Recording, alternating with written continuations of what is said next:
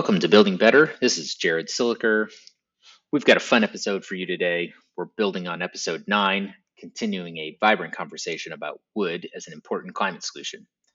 But not all wood is created equal. In fact, most lumber extraction leads to a degraded environment. So in order to deliver on its carbon storage promises, we need to push for sustainable forestry practices. I've got two friends with me today on the podcast to help unpack this complex equation. Brad Kahn is the Communications Director for the Forest Stewardship Council in the U S. F S C provides the most trusted certification system for wood products, offering independent assurance of best-in-class forest management. And Terry Campbell is Vice President of Sustainable Impact at Sustainable Northwest Wood in Portland, Oregon. He picks up the phone when I call looking for F S C lumber to support Living Building Challenge projects. He really understands the lumber supply throughout the region and is an invaluable resource to me and many other project teams. Both Brad and Terry are doing great work to promote sustainable forestry and get more good wood into building projects. We talk about F S C certification and examine the many values that it covers, such as water and air quality and biodiversity. We also touch on wildfires, small farms, tribal lands, and corporate climate commitments. We've got lots to discuss here at Building Better. Hi, guys. Uh, welcome to Building Better. Hi, Jared. Hey, Jared. All right. We got Brad here in Seattle. Uh, I'm I'm also in Seattle. And uh, Terry reporting in from Portland, Oregon. Uh, so great to have you both. Um, how's everybody doing? Surviving uh gray winter in the Northwest? Inside yeah. The bubble, all is fine. Yeah, all good, all good. Looking for great, great. Uh, well, uh, we're going to talk a lot about uh, wood today and uh, sustainable forestry. Uh, on a previous episode of Building Better, we we kind of started this conversation uh, mostly through the lens of mass timber. Uh, we touched on the many climate benefits of building with wood, uh, but we didn't talk too much about the sourcing side of the equation, which is very important. Uh, you know, I think the short version of this is, yes, let's use more wood and less concrete and steel to put up our buildings. Um, but we can't just clear cut forests in the process.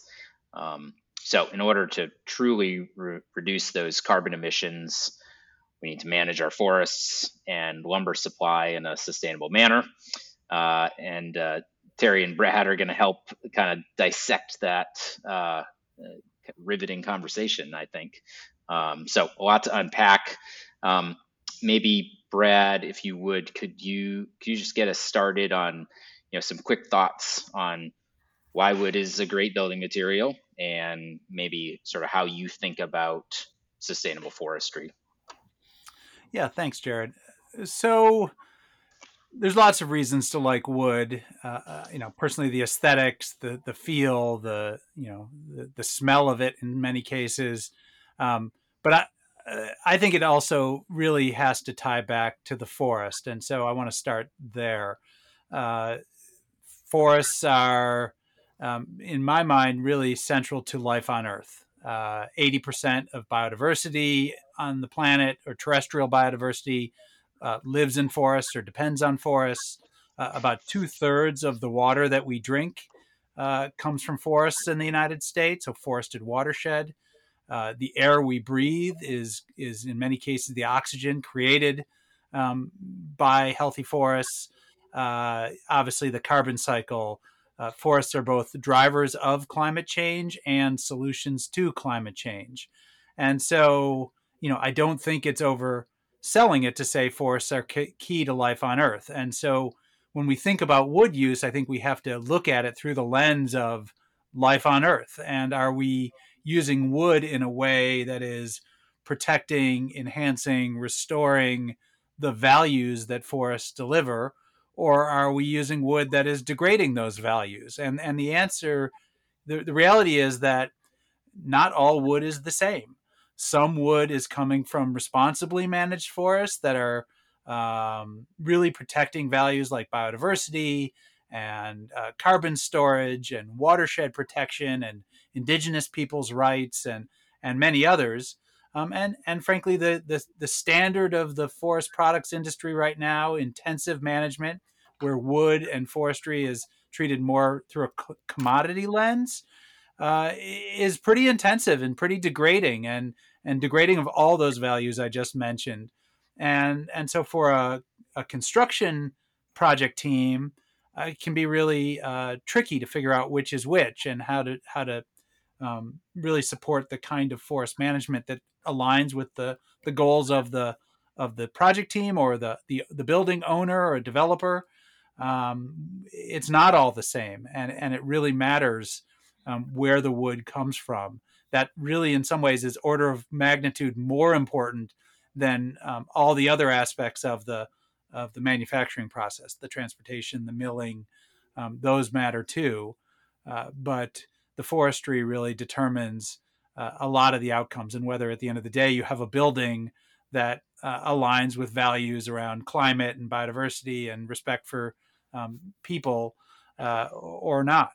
So um, that's, you know, I, I think it's really important. Obviously, I have, I have a bias. Uh, I'll just own that right up front. But um, we know that there's a lot of people out there really working hard to do the right thing. And, and obviously uh, gravitating towards mass timber as a solution to climate change or as a way to use um, wood from overstocked forests in, in fire-prone ecosystems, or putting um, people to work in, in rural communities that are dependent on the forest products industry for, for jobs. Well, the reality is none of that happens by accident. Typically, it takes a lot of hard work with the forest managers, with the mills, with the other players in the supply chain. If your goal is to li- deliver rural jobs, don't just assume that happens because you're building with wood. Or if your goal is to mitigate the, the risks of wildfire, again, you can't just assume. You have to look into what is this forest manager doing to make sure that those outcomes are, are happening? And how do I find people who are trying to deliver those benefits uh, and buy wood from them? Um, but it, it takes a lot of work. And obviously F S C has something to, to do with all of this, but I'll, I'll talk about that in, in a moment. Yeah, yeah, yeah. Uh, yeah, let's, we'll, we'll come back to F S C. You know, Terry definitely spends a lot of time uh, working hard to, you know, figure out where a lot of our wood in the Northwest comes from. Uh, so I don't know, Terry, you want to add anything there to Brad's overview from your perspective? No, great overview, Brad. Thank you for that. Um, yeah, there's lots of goals being uh, attempted. We're trying to achieve a lot of things in a very complex system. Uh, forests are very complicated, and they, they, they, even in just a region like the Northwest, um, the way things are managed on the west side of the Cascades are different than the east side of the Cascades, and there's lots of different land managers. So it's a complicated landscape, uh, literally.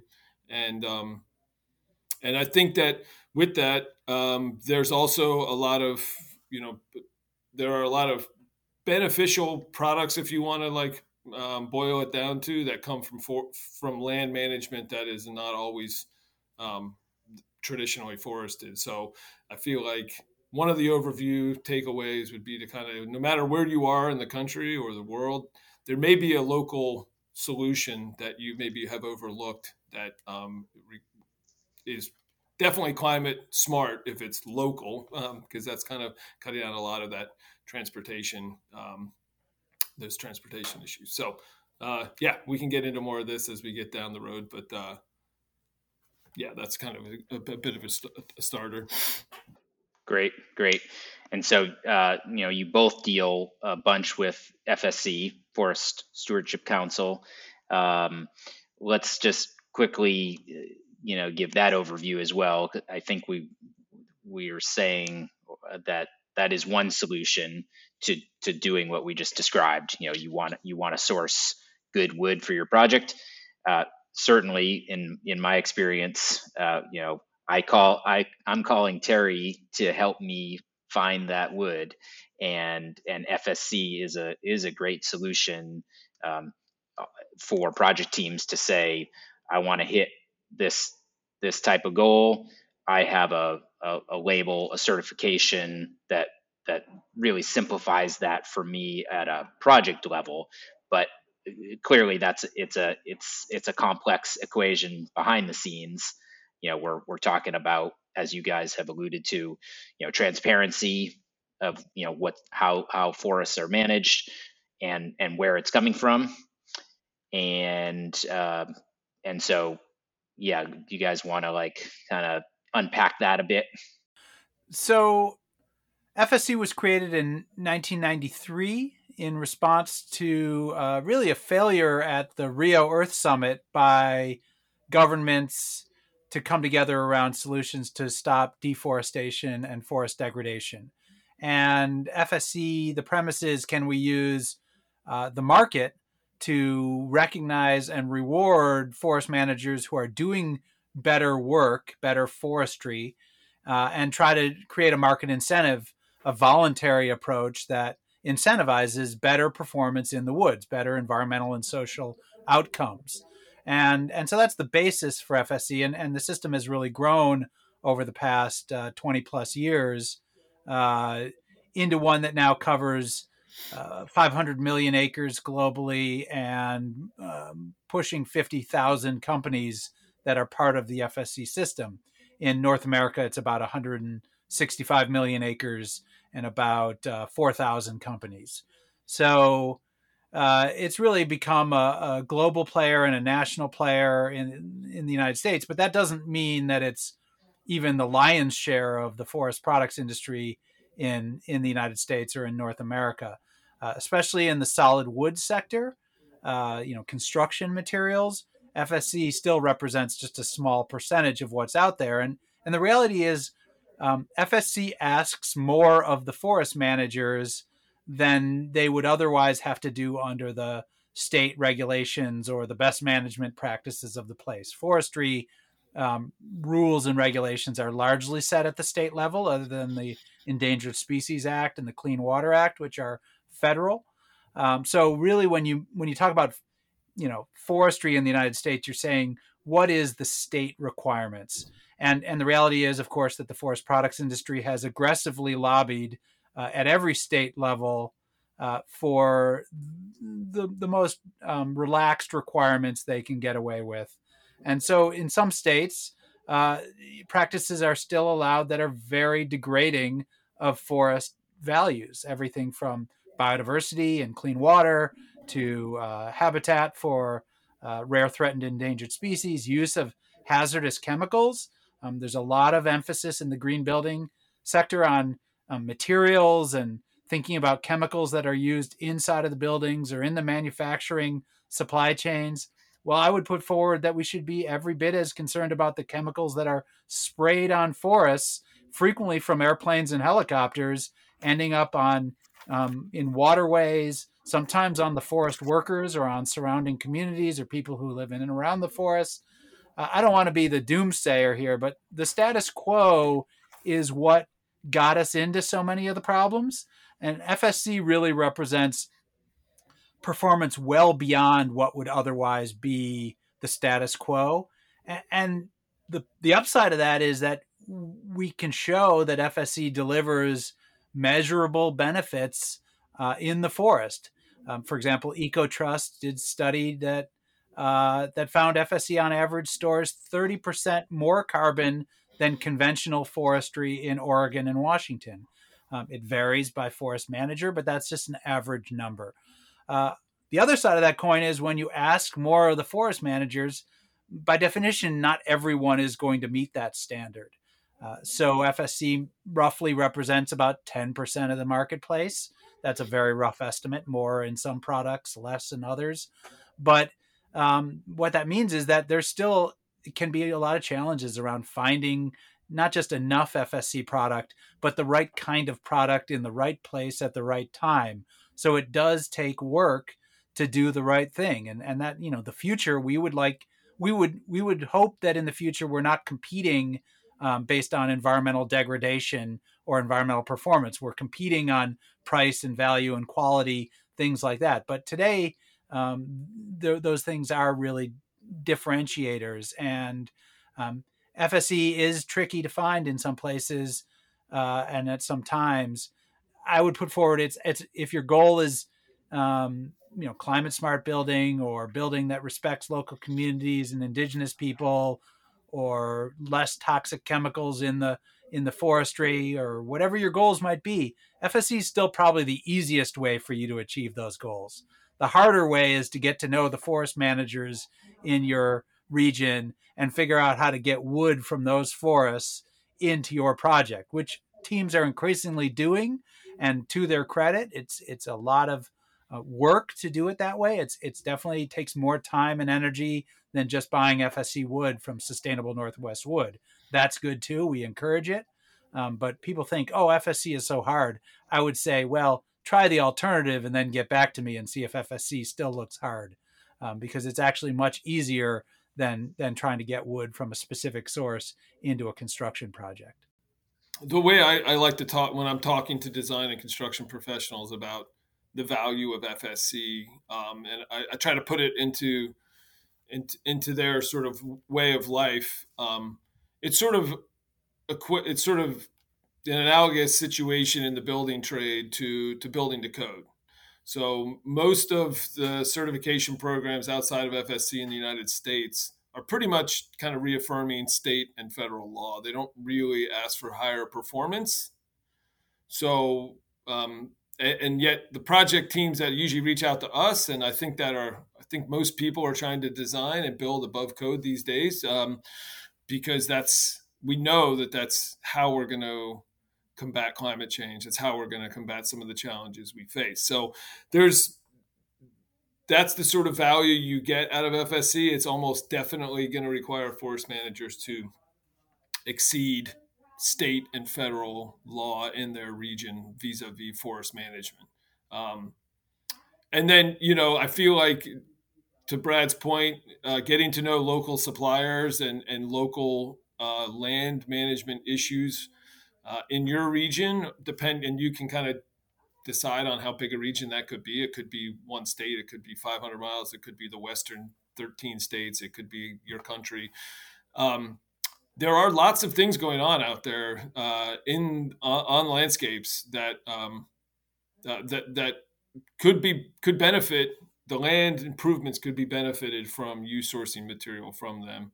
And um, in, the, in the Northwest, I mean, I'll just give one example. Um, we offer a product, uh, it's, it's juniper.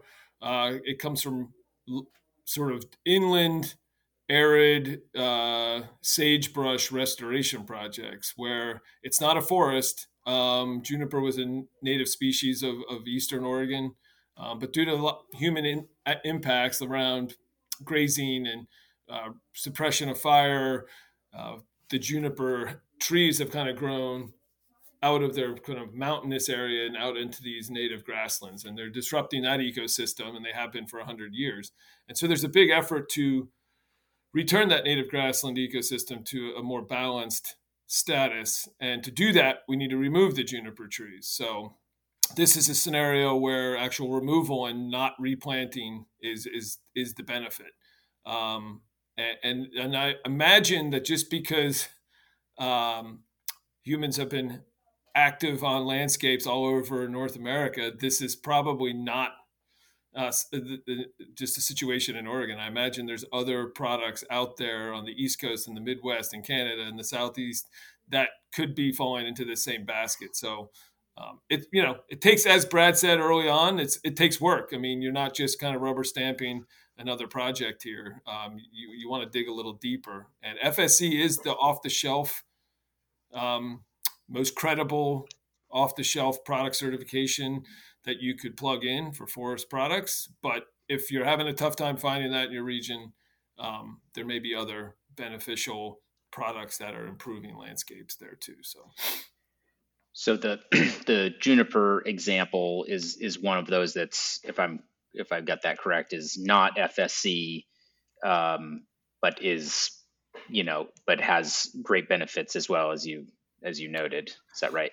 Correct. Yes. Yeah. And it, they do get conflated together sometimes, which is um, which which you know sometimes we're getting asked for F S C juniper. And um and and it's it's it's a different story, which we're happy to share with everybody. I mean, what we would need to have a certification for the juniper would be um, the G S C, which would be the Grassland Stewardship Council. And that's a, that's sort of a joke that I tell architects when I'm, because that's what we're trying to restore here is grasslands. We're trying to restore grasslands. Juniper trees are total water hogs. I mean, a mature tree can drink thirty-five gallons of water a day in a very dry climate.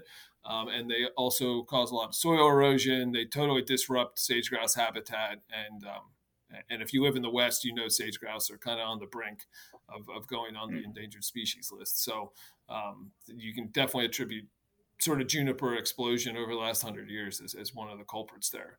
Um, but then yeah. there's more too, right? There's more to it, as Brad alluded to earlier, in the sense that um, we have a lot of federal land that needs to be restored as well. Um, it's sort of been unmanaged for the last thirty years uh, in some areas. And, um, you know, Mother Nature didn't stop dropping rain and, and providing photosynthesis, sun for photosynthesis. So stuff is growing. Um, mm-hmm. And in some regions uh, of the West, and I imagine in other parts of the country too, maybe um, going back to those public lands and, and, and looking to re- restore a balanced ecosystem is critical. Um, And and again, I mean, I think a goal of ours would be to to uh, to make sure that's being done authentically and genuinely, so that the market, when they're buying a product that says it's restored, they have some validity that it's not, uh, that it's being restored, and, um, and and that there's a certain balance being recalibrated in, in those forests. Um, and if you look in the West uh, at a map of, of land ownership, you will quickly understand. And where a lot of, you know, forest fires get started and sort of run rampant, you will quickly understand the the, the importance in, in, in getting to a, a balanced uh, ecosystem on those landscapes. Yeah. Now you've you've both mentioned uh, forest fires, wildfires. You know, I think this is clearly a uh, a hot topic, uh, and you know, one we're all we're all paying attention attention to. Um, yeah. Any any other thoughts on how kind of this, you know, our our our building uh, goals inter- interact with forest management that that then gets to at least part of the equation to reducing wildfires? There's a lot that can be done on that front. So uh, a, a few reactions to some things that Terry was saying. First of all, I do think, generally speaking, buy local is is a great thing to do. Uh, but, you know, I, I joke, I, I'm a excellent Amazon Prime customer. Uh, Amazon is a Seattle-based company and I live in Seattle. Uh, I think when I buy from Amazon, I like to joke that I'm buying local. I don't think that's what most people mean. Um, you know, Weyerhaeuser is a local Seattle company as well. Uh, you know, that may or may not meet your objective around buying forest products. Um, I'm not going to comment on that, but Uh, my point is that I think we need to add another lens to buying local. You could just be buying a local clear cut uh, with lots of chemicals added to it, especially out in the Western United States. Local is one screen on the values. What else is happening in the management to suggest that it aligns with your values? Uh, you know, I think we need to look a little bit more closely uh, on that. Um, I will continue to buy locally through Amazon probably every day. Uh, but that's different. Um, but I also want to say on the wildfire side, uh, the, um, we have a lot of overstocked forests. And so frequently management, more management to reduce the, the, the density of, of small diameter timber on those forests is a way to address wildfire. Uh, I was able to visit the Colville National Forest uh, last fall and see what they were doing around um, wildfire mitigation. And they're also trying to just basically restore the health of a, of a forest system that's been degraded over years. And, and they're doing it in a way that they're selling timber to local operators. Um, F S C, national forests can become F S C certified. Today, there are no national forests that are F S C certified. We are in the process of talking with the U S Forest Service about when, how, and what that would look like. But as anyone who pays any attention to national forests know, the budgets have shifted heavily towards fighting fires, which has sucked resources away from forest management activities generally. And you know, more preventative activities specifically. That doesn't mean there aren't specific forests. So the Colville has has found an innovative financing model that actually allows them to do a lot of uh, preventative work and, and reduce the risk of wildfire. Uh, and they have a, a established a budget to do that. But generally speaking, you know, F S C uh, has has to find the right fit with a national forest. Um, it's relatively new that national forests could get F S C certified. So I want to get that piece of somewhat new information out there. Uh, but, you know, I, I think that if you're a, you know, there's a lot of talk about, oh, cross-laminated timber can rely on smaller diameter logs and you're putting smaller pieces of wood together to make these larger panels. And that is true in theory. The question is, you know, is the company I'm buying my panels from actually doing that work? And so, you know, for example, Russ Vaughan up in Vaughan Timbers uh, is really trying to pioneer this work, working with the Colville National Forest. Um, Russ is not F S C certified, although I, th- you know, I like to think that he's doing really good work. Uh, his company, I should say, um, it's more than just him. Uh, so, uh, you know, there are solutions out there. Uh, certainly, from an F S C perspective, we're trying to look at, you know, how to how does uh, restoration of a fire-prone landscape that uh, whether it's because of um, wildfires that have been prevented over many generations, and thus you have overstocking, or in some national forest contexts, you know, under you know uh, under management. Um, it could just be you know areas put off limits to harvest for whatever reason, uh, where you know trees have grown up and uh, and fire has been suppressed, and and then you get a a, a really um, fire-prone landscape. And so there are some solutions there, and F S C is looking to be a way for um, construction project teams, others, to really recognize that good work, because you know at some point you just have to either trust the forest manager that he or she is doing a good job, or you need to look for you know external validation. And and Sustainable Northwest is doing that work. Another thing to look for if you're a, a construction project team trying to support that kind of forestry is look for forest collaboratives. Almost every national forest in the Western United States will have some group of stakeholders, typically local community development types and you know forest products industry, but also environmental groups. Some of these groups are you know more active and stronger, and others are you know more ad hoc. But these groups can give you a, a sense of, you know, are these folks doing good work? What kinds of outcomes are they generating on the ground?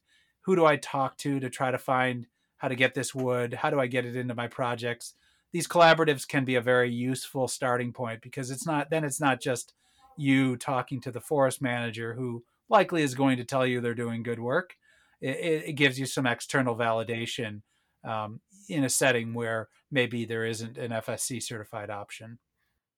And a lot of those collaboratives are focused on wildfire mitigation, because that's obviously a primary benefit for the people and communities li- you know, living around these national forests. They are laser focused on reducing the risk of wildfire, because it frequently can have really catastrophic impacts on their own lives.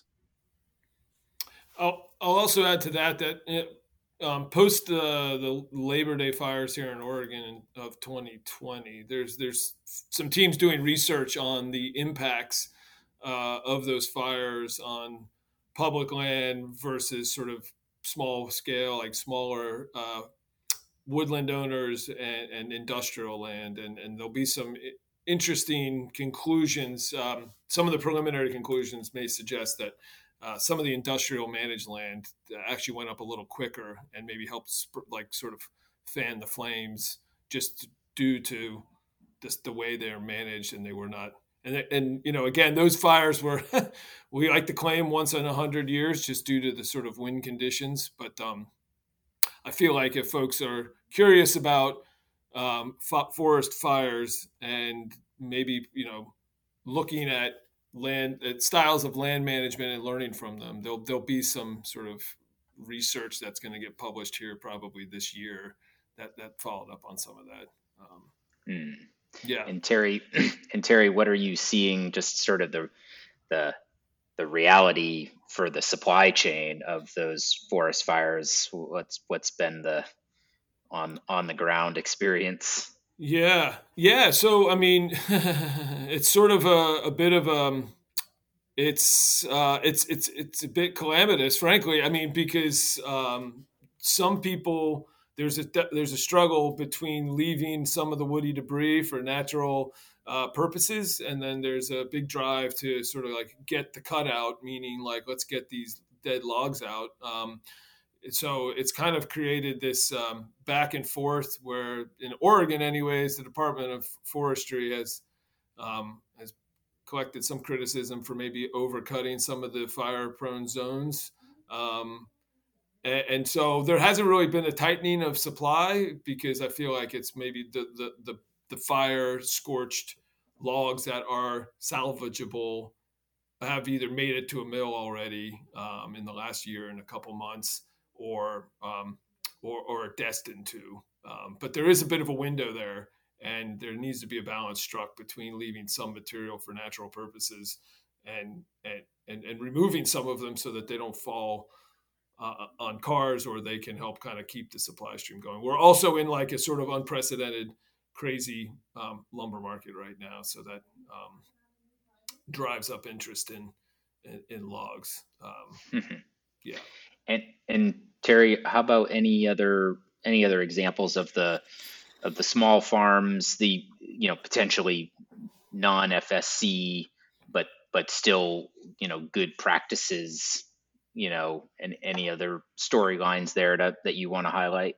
Yeah, no, I appreciate. I mean, again, all these situations are re- re- relatively complicated with multiple lenses. And, and yes, nobody wants to degrade their own backyard just uh, to shop local, indeed. Um, and, and so so if you can keep it, rel- I mean, if, if that's one of your values is to keep it local, then yes, go the extra level. Um, and there there are small there are small woodland owners who do amazing forestry and, and can't afford any of the forest certification systems for that matter. Um, And, and and unfortunately, sometimes their efforts go unrecognized. Um, and so, you know, for bigger projects that, you know, that that can kind of fall into, uh, you know, a, an abyss of all the land managers. But there have been some projects in our region here in, in the sort of Portland metro. Uh, I'll call out the P D X Airport that have gone a deep dive. Um, they've done a really deep dive. Uh, they really started off trying to just source material from the sort of Columbia Basin, um, and, and because it, the Columbia River runs right by the airport, and um, and they've expanded that a little bit, uh, but they are giving big preference to to small woodland owners who uh, e- are either F S C certified or um, you know are doing uh, you know sort of as better than state law would require forest management. Um, they are also preferencing wood coming from Native American lands, which. Traditionally, my understanding is um, Native American tribes have done pretty good forestry, um, better than sort of maybe their industrial peers would in the industry. Um, sometimes they just have a they have a much different mindset as to what the forest should be providing. It's not just sticks or lumber; it's it's it's a lot of other benefits, um, and, and so. So, you know, that's that team for P D X has had some consultants helping them kind of do that deep dive. Um, but that's where we've seen the interest in like, we want F S C where we can get it. Um, it's a great story and we want validity that we're, you know, putting our dollars in the right places. But there are other um, folks, there are other land managers out there and, and mill operators who aren't F S C certified maybe yet that we would also like to encourage along. Um, and, and so, so those consultants have helped them connect with those operators and, and v- validate that the management they're doing is, is kind of up to what the airport expects. So there's going to be a lot of storytelling for years coming out of that project. Um, yeah, mm. It should be great. Nice. Nice. Can, can I offer a couple additional uh, thoughts there? Uh, yeah. Yeah. So, first of all, I think the, the big players in the forest products industry get a lot of attention, but actually the vast majority of the forests in the United States are owned by what would be called either smallholders or family woodlands, you know, fifty or one hundred or maybe up to one thousand or two thousand acres, um, relatively small players. And, uh, and in fact, in the F S C system, we're seeing the the biggest growth in our system in terms of the forest management certification among these family woodlands. And the model that has been uh, successful is what's called group certification. And so if you're under uh, one thousand hectares, which is about about twenty-five hundred acres, uh, you can join a, a, a group. Um, actually, you can be larger and still join a group. And there, the benefits are that there's, you know, you're sharing the the costs with other members of that group. Uh, and you, in, in many cases, you're also getting technical support from a group manager who helps you, you know, if you're someone who, you know, has a family woodland uh, and are, you know, managing it, but you're usually hiring a consulting forester to help you think about, you know, where to cut and how much and the market and all of that. The groups offer some technical assistance to that kind of a forest manager. Um, and, and so in the Northwest, Uh, the Northwest Natural Resource Group is actually managing uh, an F S C group of, of hundreds of of landowners that add up to, uh, I think, close to two hundred fifty thousand acres of forest land right now. So combined, it's a pretty substantial body. And, you know, some of these folks are, you know, harvesting not every year, maybe every few years, or maybe, oh, the kids are going to college, I better do some harvesting because I could use a little additional income.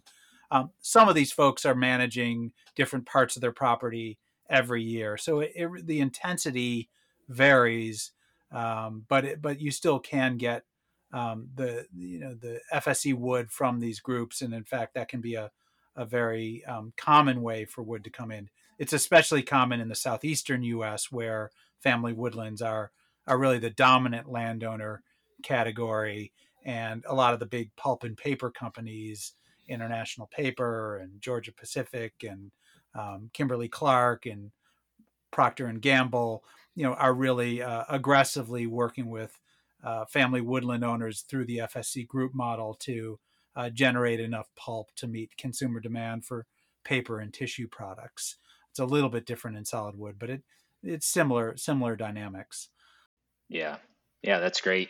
And I, that starts to make me think of, you know, we've talked a bunch about supply of of this wood. How about on the demand side, like any thoughts on how we ramp this up, you know, ramp the demand up more? You know, I deal a lot with Living Building Challenge projects and LEED projects, which clearly are great drivers in in their requirements. But as we know, those are, you know, a, a fraction of the of the market in the construction market. And so it's like, you know, of course we, we want all of those benefits, but we know only a certain number of projects are going to go through that full process. Uh, but if we, if we narrowed our, our lens to, to wood or, uh, you know, kind of building structures, uh, you know, we, we can still, we could still have a great benefit if we could drive the, you know, more F S C, or or some of these other solutions that are focused on sustainable forestry, carbon carbon reduction through structure, um, building structures. So I don't know, any any uh, any ideas out there on how we move that needle? So yes, climate. Uh, people care about forests for all sorts of reasons, but if I look at what is the market willing to pay for today, carbon storage is clearly the ecosystem service that has the most de- developed market around it, both regulated through the Air Resource Board, for example, in California, but but largely voluntary, uh, driven by corporate um, climate commitments. And so if you think about the large technology firms that are driving a lot of real estate development, or even the large retailers, uh, they are...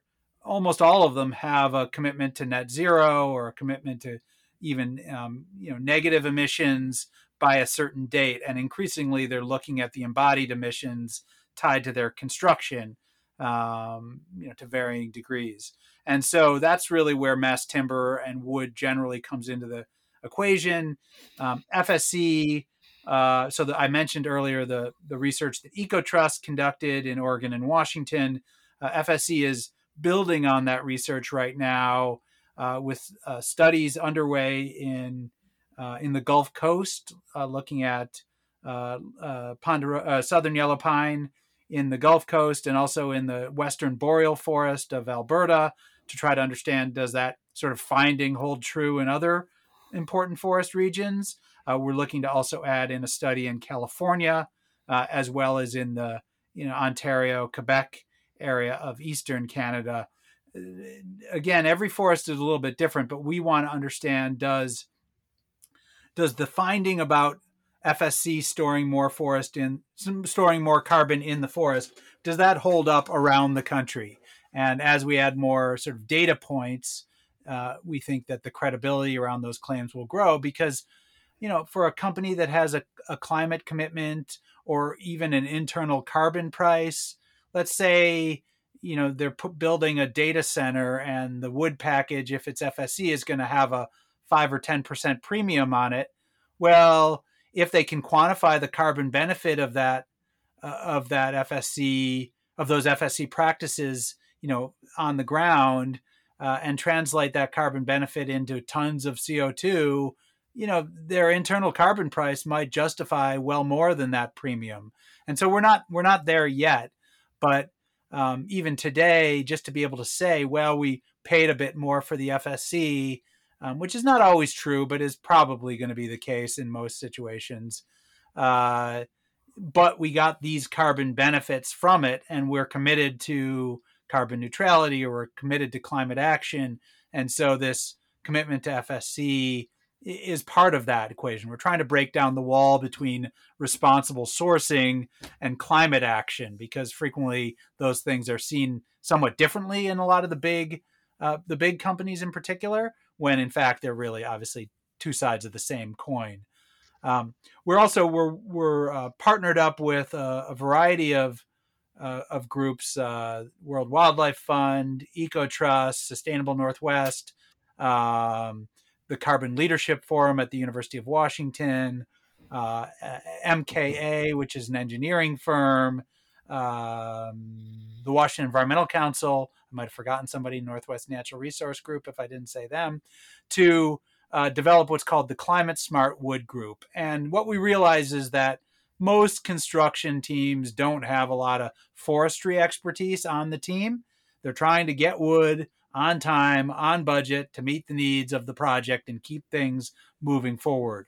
Um, and yet they're, they're uh, you know, whether through their own commitments or the commitments of the client that has hired them, uh, trying to meet these lofty goals around climate. And so the Climate Smart Wood Group is really designed to help the construction industry in North America find climate smart wood products to support and advance climate smart forestry.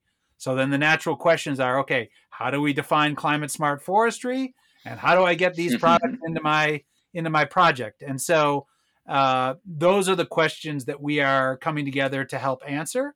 And the, the reality is climate smart forestry, our kind of absolutes are, it should be more than just what's required by law, because we have to do better than status quo if we're going to solve climate change.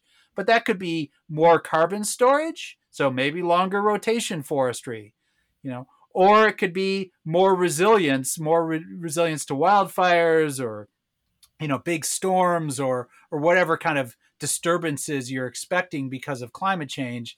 In reality, it's probably a little bit of both, but um, there's lots of different answers to what is climate smart forestry. And and some of it goes back to, you know, asking the, the construction project team and the owner, what do they care about? What are they trying to do? And how do we find forestry and forest products that align with that? Um, and then how do you get that into your project? Well, we're developing tools that sort of put forward best practices and case studies, you know, to try to reach a, a bigger audience. And then the reality is a lot of times that's, you know, having someone on your project team who's helping with the responsible sourcing. And a Sustainable Northwest is playing that role with the Portland Airport, for example, supporting that team Uh, in their wood sourcing, in their strategies around wood sourcing.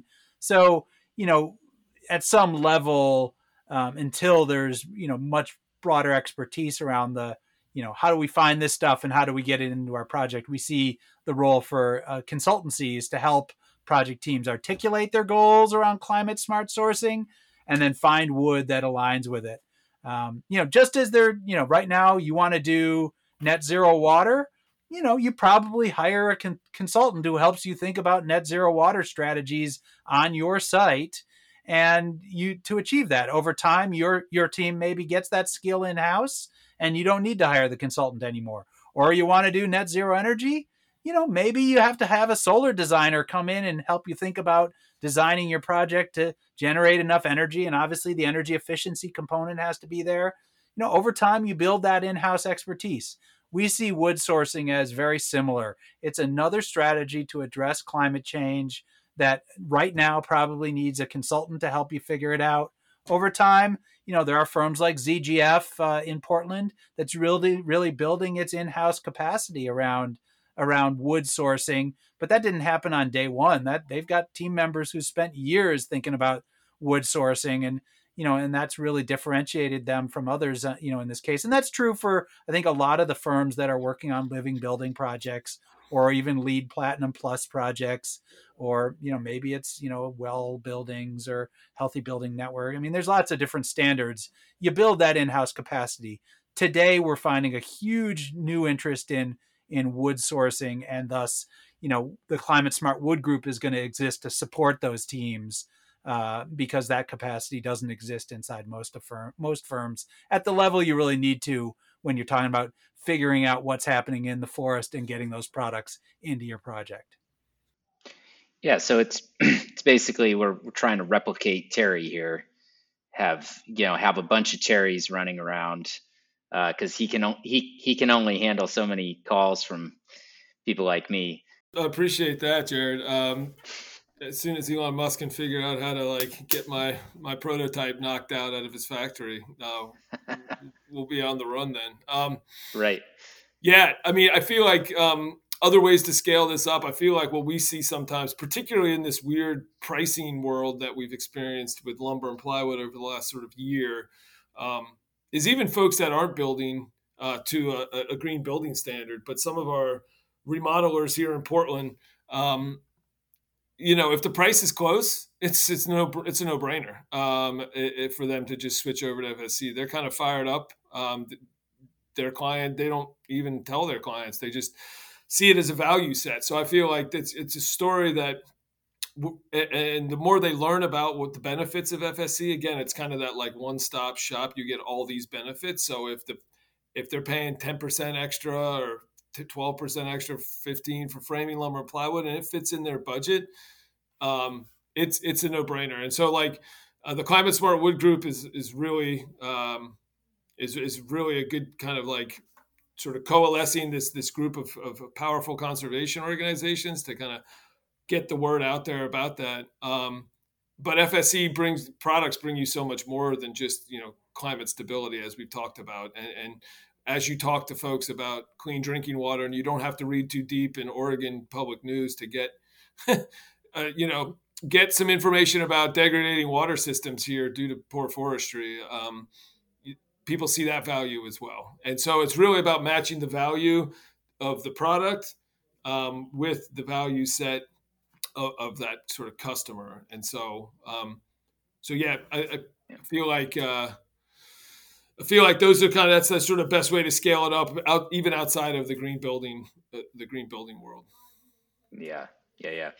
And Brad, I liked how you, you sort of wove in that you know the voluntary carbon commitments with I think what we're seeing as a gradually heightened awareness around embodied carbon, um, especially as as people sort of better understand you know sort of the that time value equation where we're saying. Well, we used to we used to look mostly at operating energy and carbon because it just felt like, hey, that's that's most of the life.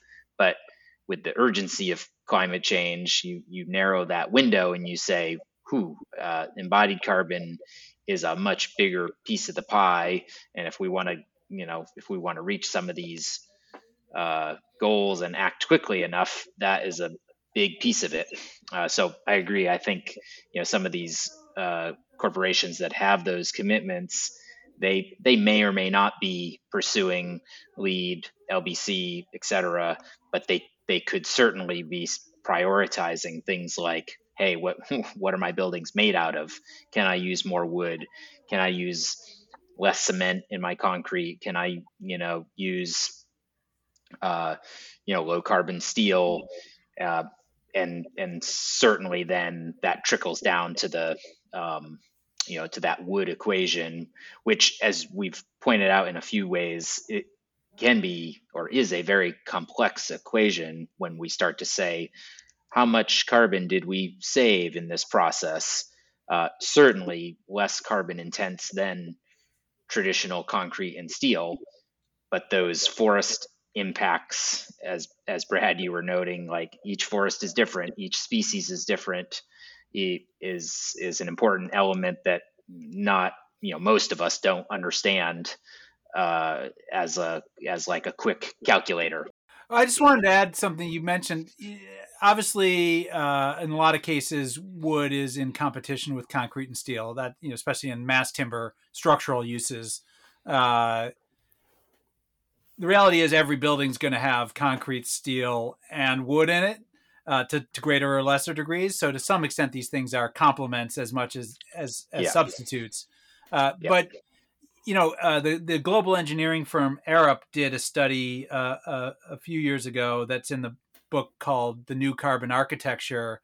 And what they found is that the worst case timber sourcing, which is long hauling distances from really degrading forestry. So this is a very niche case, but the worst case, the outer limit of forestry, emissions from that are actually higher than the best cases of concrete and steel, where you're dealing with recycled materials and short hauling distances. So I'm not I'm not out shilling for concrete and steel. I want people to use wood, but I also don't want us to think that, oh, use wood and it's all fine. Even in the worst case, it'll still be better than the alternative. No, in the worst case, it might be just as degrading. And in fact, you're dealing with, I mean, most steel these days is recycled. So you're, you know, you're you're dealing with different dynamics, but you know, forestry in its worst situation is causing species to become threatened or, or endangered or even extinct. You know, you're dealing with community impacts of people who live in and around those forests. So you're dealing with a whole range of, of, of potential impacts that don't always get measured in the environmental product declaration or, or whatever tool you're trying to use to understand, understand this. So, um, it really is important to think about the wood sourcing. Forests are a little bit unique, and I believe we have to hold them to higher standards than, you know, we know that mining is not sustainable. Mining for aggregate is not sustainable. Mining for ore is not sustainable. By definition, mining is not sustainable. That's why we need to look at recycling those materials to the greatest extent possible. Uh, but forestry can be regenerative. It's actually the only major material category. I mean, sure, straw bale and hemp and kenaf and, you know, rammed earth and all these things are really interesting strategies for very niche uses. But of the major material categories, wood is the only one that has the potential to restore ecosystems if you do it right. We're in the Anthropocene because humans have degraded the planet to such an extent and at such a scale that we are now the driving influence on planet on a planetary scale. If we just sustainability, you know, if we just hit sustainability today, we're just sustaining degradation. We actually need to aim for regeneration or restoration across uh, at a planetary scale, and pick any other scale you want. Scale of a forest, scale of a state or a county or a, you know, a region, whatever your scale, we need to restore that, that ecosystem. And so the opportunity on the table with forests is that they can actually help advance that goal in a way that no other major material can. So I do believe we should hold wood packages to a higher bar. And yes, in mass timber construction, the wood package is probably the driving cost. But, you know, mass timber is maybe five percent of construction right now, maybe. So the other ninety-five percent, the wood package is typically a relatively small, sure, single family housing, it's a big part, but maybe it's twenty thousand dollars or thirty thousand dollars on a three hundred thousand dollars house. Asking the, the wood package to cost five or ten percent more so we can invest in regenerative, restorative forest management to me, that doesn't seem unreasonable. When we think of the costs of climate change, that to me is the is well within the bounds of what we need to be doing. And how do we create, I mean, the answer on the table to me is, should we be using market mechanisms and voluntary approaches that show the benefits, or should we be using regulation? I, I, I have a personal opinion on that, but F S C is set up around incentive-based voluntary approaches. Is it enough on its own? No, it's not. We probably need to be doing more because the issue of climate change is so urgent. But um, I, th- I think it's clearly a step in the direction that people should be thinking more and more carefully about. Yeah, great points. And I, I love that sort of flipping to the to that positive of of restoration and regeneration, that there's just that immense opportunity in front of us. Uh, I guess maybe on that note, any you know anything really got you guys excited? Um, Brad, you mentioned the Climate Smart uh, Wood Group is is certainly an up and coming uh, piece that we're looking forward to. But I don't know, anything else really uh, firing you guys up? So we're really fired up here because we're working with a, a new F S C company um, called Sankofa Lumber here in Portland. And I, I've done a little bit of research. I think they may be still the first one in the country to uh, offer an F S C one hundred percent recycled product that is coming from construction debris bins. So this is not coming from old barns and bridges and water tanks and that sort of thing. This is... Um, all the material that's thrown away on a job site, whether it be residential or commercial, gets funneled to this, well, not all of it, but from a couple of different uh, job site haulers gets funneled to this company. And they are sorting out framing lumber and plywood and O S B and um, making the lumber available for the next building project. Um, and in Oregon and Washington, Um, that lumber can be used as a default graded number two um, piece of framing material. So it's excellent for blocking out windows or blocking out framing walls or temporary structure, uh, temporary uh, guardrails that OSHA requires on multi-leveled uh, building projects. Um, and so this is uh, this is sort of our S and W Wood's first entree into a, a circular product that uh, it doesn't come, it originally came from a forest, obviously, but uh, when it came to us, it did not. Um, it, it, it came off of a job site here in the Portland metro area. And um, and so, yeah, it's really, we're really excited to kind of grow this w- along with Sankofa out into the market um, and, and, and not only provide the recycled lumber, but also talk to builders, home builders, general contractors, subcontractors, developers about using the types of haulers that would bring material back into the system.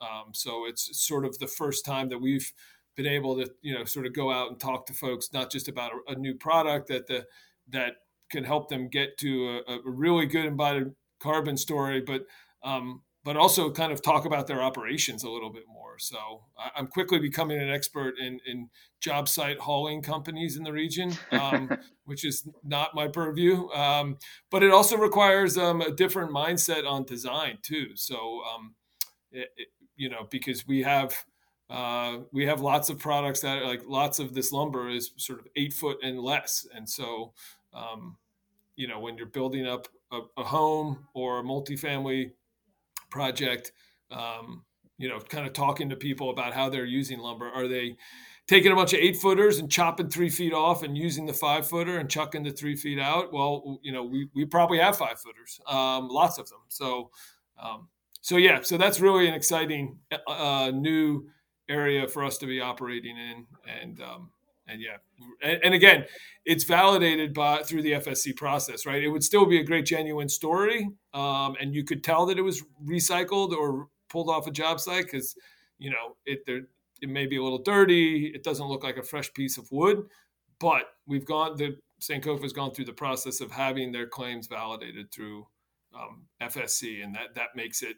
Um, that much easier for someone to, to kind of trust. So that, you know, an interesting, an interesting use, um, the Candida building for innovative, sustainable design at Georgia Tech, uh, which is a certified living building, Um, Skanska was the general contractor. They actually created uh, stru- load-bearing flooring assemblies using reclaimed two by fours as spacers in between structural two by sixes. So these are nail laminated flooring systems with a two by four, then a two by six, then a two by four, then a two by six. And all the two by fours are not structural. They are reclaimed material, so they didn't have to have the structural rating. Nice. But the two by sixes on their own are enough uh, to support the structural, the engineering needs.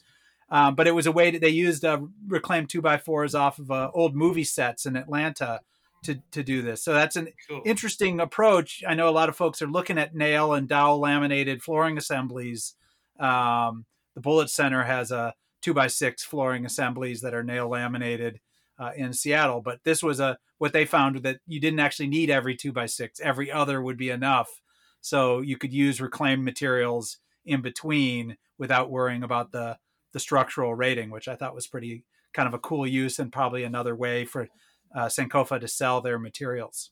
Yeah. And that's a good point. I mean, we've definitely done some outreach to some of the C L T folks, uh, manufacturers around the region here, because some of the filler stock they use on their, their three and their five ply layups, that, that, that, that doesn't really matter. It's just wood to hold the adhesive to the other, to the actual structural piece of wood. Um, and so, So we, preliminary, uh, you know, feedback has been pretty positive. Um, we still need to scale up the inbound, um, you know, sort of the, the construction debris before we can really approach one of those uh, outfits with, uh, you know, truckloads or rail cars as they're used to buying. But, you know, yeah. There's promise. And, you know, we're always looking to engage folks in, in new ways of, of, of, of, uh, of, you know, bringing in more material and or like, um, yeah, new new homes for this recycled product. So yeah, that is, that is a great effort, Terry. And it sounds like a really neat, uh, you know, logistics and infrastructure challenge, which another one of these cases, we, you know, we just need more, more people kind of thinking and problem solving around it, be it the haulers and, and those construction crews, you know, how do they organize their, well, how do, how do they, how do they cut things? How do they sort things? And then where is it going? And it's, you know, it, as with so many things, it comes back to good, good early planning. If you, if you know that Sankova is going to swing by and pick up your, your extra pieces that are longer than three feet or whatever they're doing, you know, it's piece of cake. But if you're not, if that's not in your mindset, then boom, it's all, it's all going to either landfill or, um, you know, hog fuel. Uh, let's see, Brad, any, any, uh, final things that are exciting you? Across North America, the forests are adding carbon. So there are some, um, let's call them on the forest products industry side, or maybe the traditional industry would call it, who would say that's good enough. We should just call all wood carbon neutral. And that's a conservative assumption because we're growing trees and we're growing more than we're cutting. We're planting a hundred stems for every tree we cut, whatever data point, there's a lot of them floating around, typically, you know, backed with solid marketing budgets. Uh, the reality is that that's not good enough. First of all, we have a responsibility. We don't need, yes, we need to protect the Amazon and we need to reduce deforestation in Indonesia and the Congo Basin and all of these places.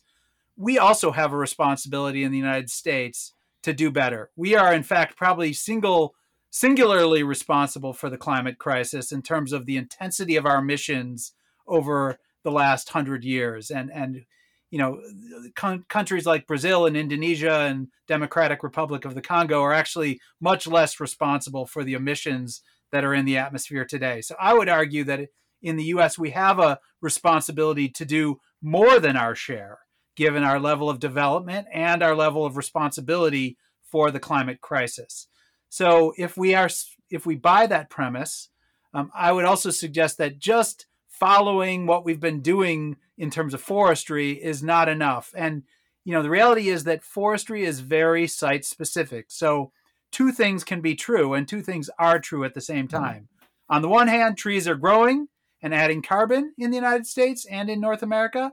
And on the other hand, there is very destructive, degrading forestry that is ruining salmon habitat, poisoning streams and, and wildlife and local communities, and emitting huge amounts of carbon, in many cases for ten to thirty years after harvest. You get these plugs of decomposition after a big harvest, after a one hundred twenty acre clear cut, which is still the standard in the Western United States. Oregon represents about a third of the forest products industry in the United States. one hundred twenty acres is the way things are done in Oregon.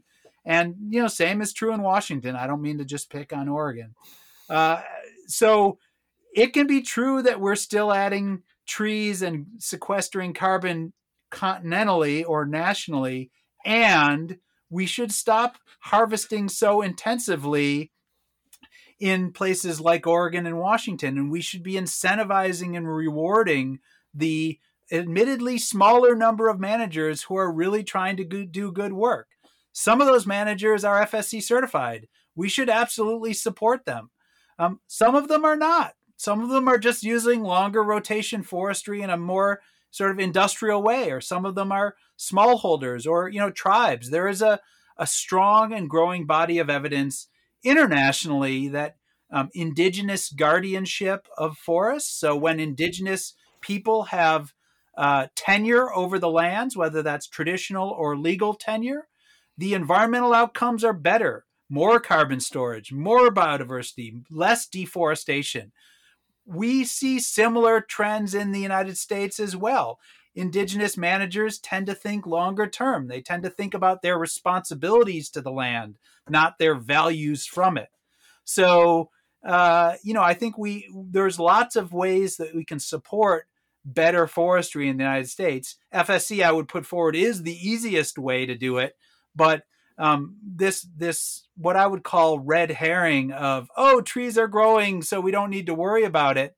Um, That's not good enough. We have a bigger responsibility, uh, if only to climate change, I would say to biodiversity and, and other values as well. But um, that's my, I guess, parting thought. Yeah, that's great. Thanks for that. Terry, any uh, any parting thoughts? No, just keep keep working hard. As Brad started this whole thing off, this is hard work, but it's rewarding, yeah. and uh, you can learn a lot along the way. And there are people out there uh, who are, are happy to help you, you know, make your project meet match your values. And um, mm-hmm. and and and yeah, that that's kind of where the rubber meets the road. Just do your research, find some trusting people to help you get to where you want to go. Don't forget to get out into the woods. I mean, if you're going to do all this work, it can be about Excel spreadsheets and, you know, invoices, and that's important. But, you know, once in a while, if you care about the forests and trying to do right by them, you know, get out into the woods. F S C organizes forest tours every year. Uh, it takes a fair bit of work and planning to get, it's not the trees are there, but getting the right people out into the woods at the same same time, especially in the COVID era. It uh, takes a little bit of extra planning, but it is possible, and we love to do it. And frankly, nothing, you know, regenerates the human spirit uh, as much as a day in the forest with some other people talking about what's going on and and, and the difference it makes. Yeah, that's great. I'm uh, I'm reading a sort of joint biography of of uh, Gifford Pinchot and John Muir, and and they've made this same point around like, as we're trying to protect whatever area, um, you know, back then it was sort of the formation of national park system, is like, you got to get those decision makers out into nature and have them, you know, physically see it. And then, you know, that's where the, that's when the magic happens, when they get, they, they get on board. Uh, so yeah, great encouragement, Brad, that we should all, all do that. Um, and, and Terry agreed. I, I think that, uh, or hopefully this, this podcast is a great, um, you know, education awareness for, for some. I, th- I think you guys did a great job kind of summarizing, uh, pretty succinctly sort of these complex interactions, and it, you know, we could go on and on for sure, but, uh, you know, I, I feel like this is a nice distillation of the factors involved, and you know how you can how you can jump in at at different at different scales from different angles. Uh, so a lot of options out there, a lot of a lot of hard work to to still be done, but I feel like we're we're moving in the right direction. Uh, so thanks both for uh, you know today's chat and for for all your all your work out in the in the world. Thank you. Thank you, Jared. Really appreciate the opportunity. And uh, yeah, you know, in the immortal words of Ed Abbey, you know, be a half-hearted fanatic. Don't forget to get out into the woods. And, uh, you know, if nothing else, you'll outlive the bastards. Awesome.